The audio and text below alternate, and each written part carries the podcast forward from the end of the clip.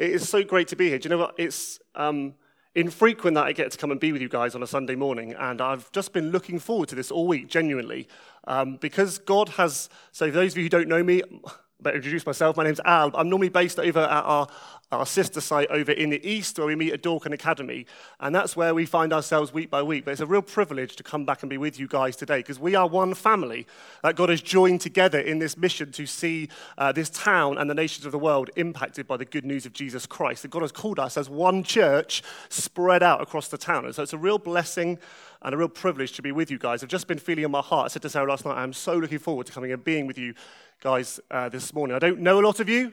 Many of you are new here since we multiplied a couple of years ago, so it's just a real blessing, and I just want to share something from the East in a moment. But we are really kicking off, if you like, a series looking at the person and the work of the Holy Spirit. But this all really comes off the back of how we felt God really speaking to us through the month of October, if you're here with us, about holiness and about obedience and about laying ourselves down before Him. And this is very much a continuation of that. This is not, that was a nice month of looking at, let's pursue God, and now let's look at the person of the Holy Spirit. No, this is something that God is doing with us, where He says, I want you to lay down everything before me, empowered by the person of the Holy Spirit. And that's really what we're going to look at today. Today we're going to be looking at what does it mean to be filled with the Spirit. And we're going to be basing ourselves in 1 Corinthians 12. If you've got a Bible, feel free to turn there. But we will be going kind of all over Scripture as well. And if you remember, if there's only one thing that you get out of today and you remember, it's this: that life in the Spirit is an ongoing and experienced reality. Life in the Spirit is an ongoing and experienced reality. And we'll come back to that. And I just particularly want to say that a lot of what we're going to be saying this morning is really, really for those who have put their faith and their trust in Jesus Christ. What does it look like to be people that are full of the Holy Spirit?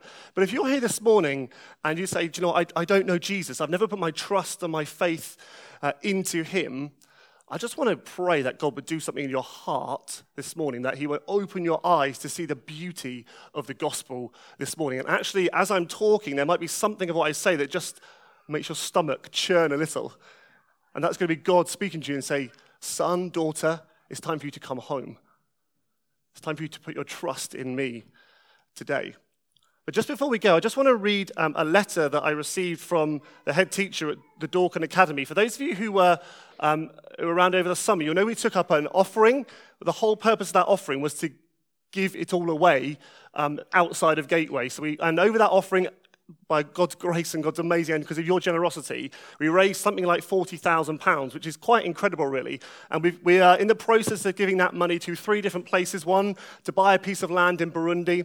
The second thing we talked about was giving it to the school, Dorking Academy, where we are based over in the east. And the third is to really bless Swindon and kind of have a pot of money available to serve into this town.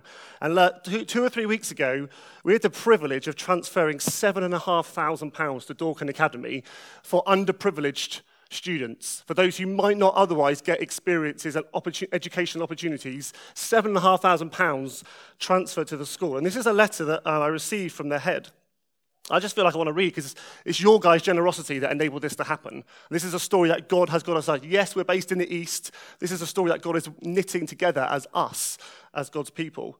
It says, on behalf of the staff and students at Dorking, I am writing to thank you for your extremely generous donation of £7,500. It is very rare for anyone to donate large sums of money like this, and it far exceeded our expectations. Please pass on our thanks to your congregation for their kindness and generosity. Aren't those kingdom values? Kindness and generosity mark the people of God. It will enable us to provide opportunities to students that otherwise would not be able to access them, enriching their learning experience and their lives. We look forward to sharing with you the impact of your donation. I would also like to thank you for your commitment to pray for our school on a regular basis. I believe it is really making a difference. Hallelujah to the atmosphere. We have had an excellent start to the term, and the tide is turning in a positive direction. Do you know what? I'm going to cherish this letter to the day I die, because I love hearing stories of us as God's people going and taking the blessing of God to the world around us. And I just want to say thank you. I want to share that with you because you are part of that story. You're part of that journey as well. I'd like us just for a few moments, just before I start speaking, just to really open our hearts. I don't want us to get into listening theology mode. I want us to be ready to experience the power of the Holy Spirit for ourselves. I just wonder if you're happy just to close your eyes. If you want to hold your hands out, that's fine. I just want to allow a moment just for God to come and speak to you by his Holy Spirit this morning. I'm just going to be in silence just for a few moments. And I would just like to invite you to say, God, would you fill me today? This is not some theoretical exercise. This is a reality of life with God. And so for you today, I'd just like to invite you, if you'd like to, just to say, God, fill me today. God, I pray that you would fill us afresh today with the Holy Spirit. Come and be with us. Come and fuel us. Come and anoint us. Come and baptize us in your Holy Spirit. Holy Spirit, we invite you in each of our own hearts now just to receive afresh the power and the anointing and the baptism of the Holy Spirit afresh over each of us today, I pray. Come, Holy Spirit. We simply cry, come, Holy Spirit. Thank you, Lord. So we're going to be kicking off in 1 Corinthians 12, verses 1-3, really emphasizing the last bit of verse 3. And then we're just going to go take bits of the other parts of Scripture as well. This is Paul writing to the church in Corinth. Now, about the gifts of the spirits, brothers and sisters, I do not want you to be uninformed. You know that when you are pagans somehow or other, you were influenced and led astray to mute idols. Therefore, I want you to know that no one who is speaking by the Spirit of God says, Jesus be cursed. And no one can say, Jesus is Lord, except by the Holy Spirit. No one can say, Jesus is Lord, except by the Holy Spirit. The flow of Paul's argument here that he makes in other parts of Scripture, if you look at 1 Corinthians 12, 13, if you look at Galatians, if you look at Romans 8, the flow of the argument is this. If you are a Christian, God breathed his life into you by the person of the Holy Spirit. Therefore, you have received the Holy Spirit. Because, the Bible says, you were dead in your sin. And dead people cannot wake themselves up. You were literally dead. You were spiritually dead. You were unable to wake yourself up. And something had to happen to wake yourself up and to see the beauty of Jesus Christ. And that is the person of the Holy Spirit who came and he breathed life into you. You had a heart of stone, the Bible says. And then the Holy Spirit came and he breathed on you and he gave you a heart of flesh. And therefore, this morning, if you are in Christ, the only way you can say you are in Christ is because the Holy Spirit did something in you and breathed his life into you and upon you. Do you know, salvation was not your idea. You did not initiate it. God initiated it by breathing his life into you and upon you. And yes, you responded by faith, but it's a God thing that happened in your life. He breathed his Holy Spirit upon you. The breath of God came upon you and caused your dead bones to wake up, your spiritual deadness to be awoken up. It's not by our own efforts, Ephesians 2 says, so that none can boast.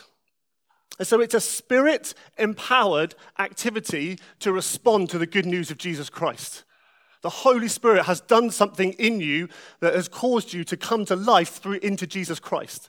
He has anointed you. He has empowered you. He has breathed his life into you.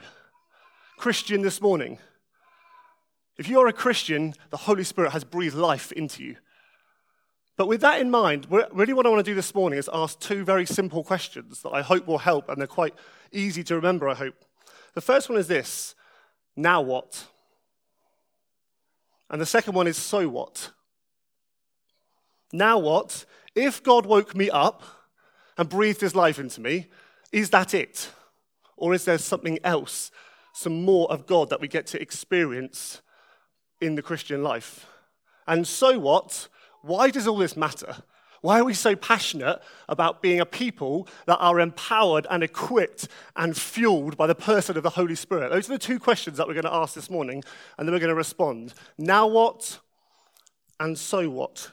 And in a few moments, we're going to observe a 2-minute silence as well. So we're going to try and get through all of this. So the first thing, now what? To say that the Holy Spirit sneaks into the back door of our lives subconsciously at the moment of our salvation, and then that's it, is quite frankly, I think, unbiblical. I hope you would agree. The Holy Spirit is not a silent intruder that comes in through the back door one day and we suddenly get saved and that's it, and then we never again experience the person and the power of the Holy Spirit. If we live like that, we are not experiencing the fullness and the possibilities and the power that God has opened up to us by the person of the Holy Spirit here on earth, now, today. You see, baptism, filling of the Holy Spirit, is not a one-off event, but an ongoing and experienced way of life. It's not a one-time offer, it's a lifestyle. It's not a one-time deal. It's a lifestyle with God, of walking with him and saying, God, fill me today. Let's just look at this for a moment. The fact it's ongoing. Peter at Pentecost, the Apostle Peter, Acts chapter 2. Here he is. He's walked with Jesus for 3 years. He's living with this promise of the Holy Spirit coming. And then in Acts chapter 2, this promised Holy Spirit suddenly comes. The Holy Spirit comes and anoints them and fills Peter and the apostles, and they preach and they see thousands of people saved and the kingdom of God breaking out in this incredible way that we look to and go, oh my goodness, I want this in Swindon today. But then we read in 2 chapters later, Acts chapter 4, verse 8, Peter filled with the Holy Spirit. And then he's before the Jewish council at that point. Then he gets let out from the Jewish council and he goes back and he prays with the believers. And it says this in Acts chapter 4, verse 31. When they had prayed, the place in which they were gathered together was shaken, and they were all filled with the Holy Spirit and continued to speak the word of God with boldness. Peter, 2 chapters earlier, anointed, baptized in the power of the Holy Spirit. Acts chapter 4, the Holy Spirit falls on them and they are filled again. It is not a one-time offer. It's an ongoing reality. And if it's good enough for the Apostle Peter, it's sure good enough for me. If it's good enough for the early apostles, it's good enough for me. They set a normal pattern for us as followers of Jesus, that empowering, baptizing, equipping, filling of the Holy Spirit is an ongoing reality. And we see this developed in Ephesians 5, where the Bible says to us, the language being used by Paul as he writes to the church in Ephesus is this, being filled, i.e., go on being filled with the Holy Spirit. Don't look back to 20 years ago and said, oh yeah, I was filled with the Holy Spirit 20 years ago. Be being filled today. You see, it can be easy. If you've been a Christian for a while, it can be easy to look back to the 90s in the Toronto blessing. And I was alive then. I was around. I was in kids' church, and we used to do a lot of praying, and man, the Holy Spirit came upon us. It's not okay to say, in the 1990s, I experienced the power of the Holy Spirit. The Holy Spirit filled me then. It's not okay to say, oh, once a few years ago, I experienced the Holy Spirit come and baptize me. That's not what the Bible says. The Bible says, today, believer, be filled with the Holy Spirit. Tomorrow, be filled with the Holy Spirit. The next day, be filled with the Holy Spirit. Peter did not live off his Pentecost experience. If anybody could have done it, Peter could have said, you know, I've got the t-shirt, guys. The Holy Spirit came upon me. I've got my Pentecost experience. I saw thousands saved. Hey, guys, I've got it all. I've got the Spirit. But what does it say 2 chapters later? Peter, they prayed, and the Holy Spirit came and filled them again. If anybody could have lived off their baptism in the Spirit moment, it was Peter. Yet he was hungry for more because he knows it's an ongoing reality. I'm just going to pause there. I'm just conscious of time. As you'll know, we are going to be observing a 2-minute silence at 11 o'clock. It is 100 years to the day today since the end of World War I. And as Nigel and I were talking about this last week, we say we do want to honour and understand where we've come from as a people. And actually, if you recognise that the war in that moment and wars today cause significant damage to society, and there are many war zones today. And so we want to stand and we want to remember. We want to do three things as we stand and remember. We want to remember those who did pay the price. We want to pray for our nation, and we want to pray for the nations of the world where there are conflict rife right now. There should be a slide coming up at a moment, which are active conflict zones in the world right now. The darker the colour, the more deaths there were last year in 2018. And I've just put some countries on there just to help us. And we see Syria and Yemen and Myanmar. And so we're going to stand and we're going to be silent for a couple of moments. And you can do in this whatever you want in your conscience. That's absolutely fine. But once we have 2 minutes, I'm going to pray for the nations of the world that we might see peace reign and not war. So can I invite you, if you're able and if you're comfortable, we're just going to stand and we're just going to be silent, and you can reflect.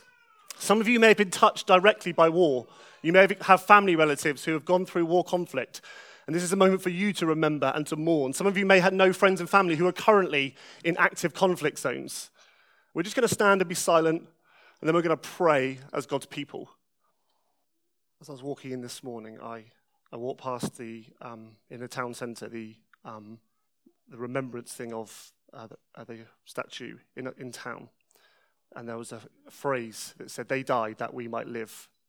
And that is true. We recognise those who fought and gave their hearts and their lives. But as I read that, I was reminded that you died that we might live, Jesus.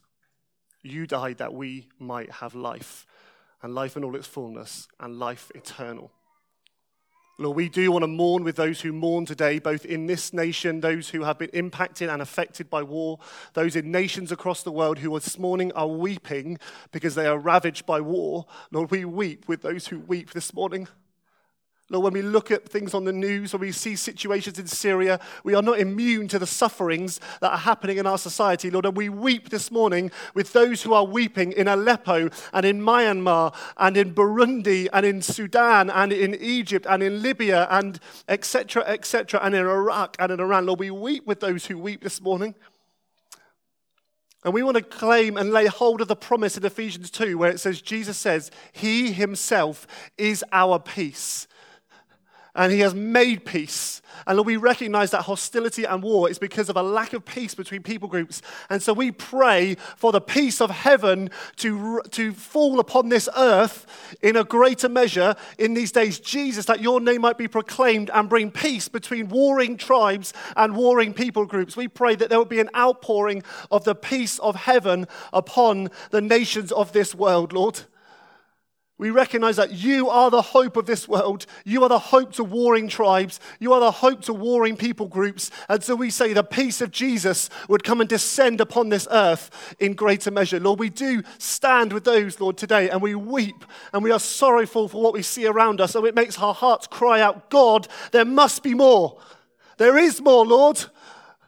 Lord, we want to pray faithfully. We want to resource faithfully. We want to enable those to go with the good news of Jesus. We want to see the kingdom of God breaking out in places where the gospel is closed off, where there might be war and trouble.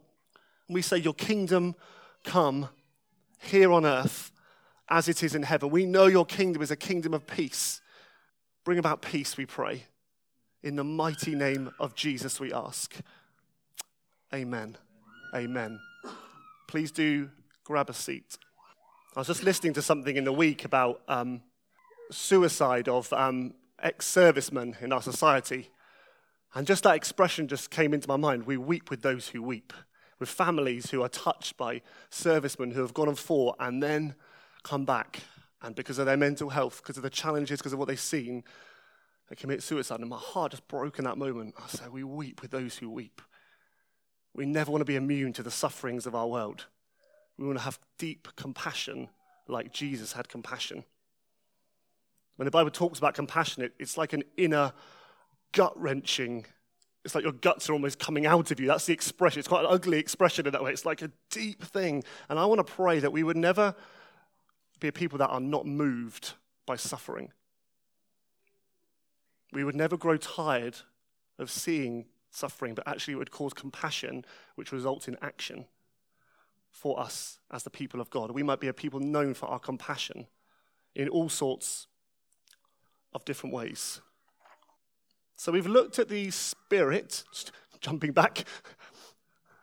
We've looked at the Holy Spirit being an ongoing reality, not a one-off event, but a lifestyle. But the second component of life in the Spirit is that life in the Spirit is experienced. God, Callum prayed it in the prayer meeting earlier, God is an experiential God. He went with his people by cloud in the day and by fire at night in the desert. He sent his son Jesus. God is an experiential God. And wherever you go in the book of Acts, the baptizing, the filling of the Holy Spirit was never a subconscious, sneaky backdoor event. It's the Holy Spirit wide open. He comes in, he fills the place, and it changes everything in people's lives. The Holy Spirit is not a sneaky intruder via the back door. He comes in and he changes everything. He is experiential. Being baptized and filled with the Spirit is an experienced, life-changing power. And I don't just mean now, here, Sunday morning, we respond to God and we might have a tingly feeling in our hands, or we might burst out with laughter, or we might have joy, or we might cry. God is a powerful God, and when he meets us, sometimes things happen physically that we don't necessarily expect. But I'm talking here about the kind of experience power that the early disciples saw and resulted in quite a radically different society around them. The power and the boldness to witness of the good news of Jesus Christ. Acts 1 verse 8, you will receive power when the Holy Spirit comes upon you, and you will be my witnesses. If you know this morning, like, hey, this is my challenge, is to speak freely of the good news of Jesus. Do you know what I need? I need an experienced power of the Holy Spirit again afresh. That would cause my mouth to open and boldness to come in a way that would never happen to me naturally, because it's a supernatural thing that happens. Like, God meets with me and the power comes. Experienced power. I know when I'm filled and equipped by the person of the Holy Spirit, because I have power to witness in a way that I would never have otherwise. The Holy Spirit coming is an experienced power of obedience and fruitfulness. Galatians 5, the fruits of the Spirit are love and joy and patience and peace, etc., etc. They are experienced ways of life. You know when they are true of you, and you know when they are not true of you. When they are not true of you, we need to say, Holy Spirit, come. On experience, obedience, and fruitfulness. The power to love one another biblically. Do you see what happens in Acts? I love this. I love the way that Acts 2 comes about. They experience the power of the gospel, the baptism of the Holy Spirit. Then what does it say on to say? It says they're devoted to God, the apostles' teaching, the breaking of bread, and the prayers, and none among them had need. Do you know, a community like that is a Spirit-empowered community. Because in our own way of thinking, we naturally put up walls and barriers and fences. We naturally look inwards. We become selfish, and it requires the anointing of the person of the Holy Spirit to look out and to see a need amongst someone in the community and say, "Hi, I'm going to that need." Or I see that person in pain. I'm going to go and be with them. I'm going to journey with them. I see that person is lonely. I'm going to go and journey. I'm going to go and track with them. That is a Holy Spirit experienced reality. Because otherwise, we draw the bridge up. And we say, me and my life. And what we need is the Holy Spirit to come and put the drawbridge down, and it causes us to go out. Why does all this matter? Why are we so passionate about receiving and living in the fullness of the Holy Spirit? And it's this main reason, because we need to understand and live in the good of the fact that as a Christian, you have God himself dwelling with you. The Holy Spirit is the third person of the Trinity, the third person of our Godhead, Father, Son, and Spirit, co-equal, eternally existent with the Father and the Son. The Holy Spirit is not some subsidiary of God or some supernatural force. He is a person who is God himself. And we need to understand this not just theoretically, but experientially, that we have the person of God dwelling with us. I think I'd often love to imagine myself walking with Jesus in AD 30, or walking with God in the Garden of Eden with Adam and Eve. But do you know what Jesus says? He says, it's better that I go. It's to your advantage that I actually go and be with my Father, because I'm going to send the Paracletos, the Holy Spirit, to be with you. Can you imagine being with Jesus in that moment, and you spent 3 years with him, and he says, it's better by the way, guys, it's better that I go away because someone else is coming. It would blow your mind. Yet he says, I'm going to send you the Holy Spirit, the Paracletos, the one who comes alongside, the advocate, the advisor, the one who will stand with you. I'm going to send him into you, disciple, to equip you and to empower you in this journey of faith. It's better. It's better that I go, he says. It's to your advantage that I go. And just want to illustrate this point very quickly. Nigel, you're not prepared for this. Can you stand up? Stand facing that way. Keep going. So in Greek soldiers used to refer, so in a battle, they would stand like this with another soldier fighting in the middle of a war, and the person that stood behind them was called the Paraclete, i.e. the same word as Jesus is using for the Holy Spirit, somebody who is standing with you in the battle, fighting with you so that you are not hurt and wounded. But unlike in war where soldiers, you can sit down now, where soldiers get killed and hurt, the Paracletos, the Holy Spirit, will never leave you and he'll never forsake you, and he's got your back and he's standing with you. And I felt this morning, there are people here this morning who you would say and you would feel, I feel alone in the battle that I am facing. And my prayer for you this morning is you would know that you have the Paracletos with you, fighting your battle with you. You feel like going into despair right now. You feel you are hopeless. You feel like I'm on my own in this. And God says this. He says, I've sent you the Paracletos, who's standing behind you, fighting your battle with you. And we need to get hold of this, not just theoretically, but experientially. The Paracletos is with us. Because we live in the same part of the story, we are in post-Pentecost. We are living in the same part of the story that Acts was. Therefore, everything that was true of Acts is true for us today. Therefore, the Paracletos is with us today. Therefore, God himself is dwelling in you, and he wants to fill you and empower you and equip you for all the things that we have talked about. How does all this happen? How do we experience the power, Holy Spirit anointing, Holy Spirit baptism? It's very simple. Jesus simply bids you to come. John 7, if anyone is thirsty, let him come to me and drink, and rivers of living water will flow. There are some of you here who still live in your Pentecost moment. You look back and you say, oh yes, I knew the Holy Spirit then. And God wants you to be like Peter today. And you say, it's for now. It's for today. The baptism, the anointing, the empowering of the Holy Spirit for now, for today, for tomorrow, to witness, to love, to have zeal for the Lord, to persevere, to bear fruit in keeping with repentance. And I'm just going to finish with this quote, and then we're going to respond with a song, which I love this quote. And I've changed the, I don't know if you're allowed to do this, but I did it anyway. I edited the quote, because in the quote he talks about you, but I actually want to talk about we, because this is me. This is us. This is not me going, oh, look, hey, I don't know how this works.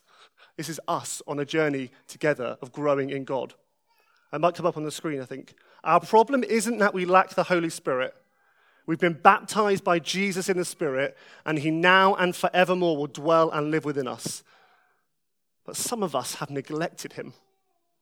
We've assumed that we can get on well enough under our own power, and what we need is for the Spirit to energize our heart, to awaken our slumbering soul, to empower our weak will, to set on fire yet again our affections, to enlighten our minds so we might conquer again and see and savor the beauty of Jesus, to give us boldness and courage so we might conquer our fears and open our mouth to proclaim the gospel.